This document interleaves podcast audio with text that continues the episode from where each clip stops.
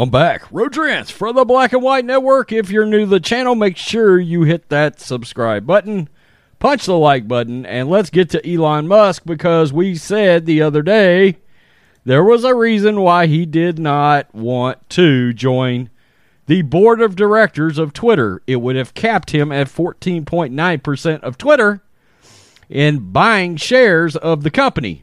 He didn't want to be put in a box. There was a reason for that. And it's because he wants 100% of Twitter. Thank goodness. But it's an offer that has to be accepted. But he has made an offer to buy the entire company. Uh, this is breaking news. And I mean, it literally just broke. Published just now. Elon Musk offers to buy Twitter and take it private.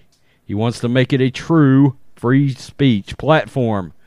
Tesla CEO Elon Musk offered to buy Twitter in a deal worth more than $41 billion and take the social media company private. Musk's best and final offer was to pay $54.20 per share for 100% of Twitter and said that if his offer was not accepted, he'd have to reconsider his position as a shareholder According to the SEC filing, he wrote in the filing that he want to transform the social media platform into a private company to help it realize, quote, its full potential to be a platform for free speech around the globe. And as we know, Twitter has made a habit of censoring people on the right.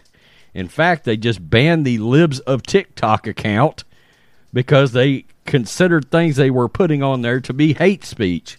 I mean, good grief. Um, it's utterly ridiculous the way Twitter has been handled. I mean, it's a platform for, for promotion. Unfortunately, it's still viable for promotion, but that's it. I mean, far as like actually saying what's on your mind, nah, you can forget it. You can absolutely forget it. If you're a Republican, if you're right leaning, you got a bullseye on your back on there because Twitter wants to be brave, stunning, and courageous, and they are offended by everything. They want to squash your voice. Now, if he buys the platform, if he owns the platform outright, it's going to be interesting to see if Donald Trump's account gets restored. That's what a lot of people are looking at, a lot of people are waiting on. It's going to be interesting to see what happens. Tell me what you think, Elon Musk.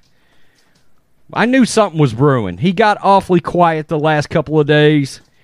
And when he didn't join the board of directors, I thought he's about to buy this whole damn thing.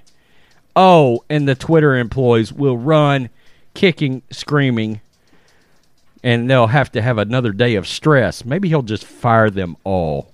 Wouldn't that be great? Peace. I'm out. Till next time.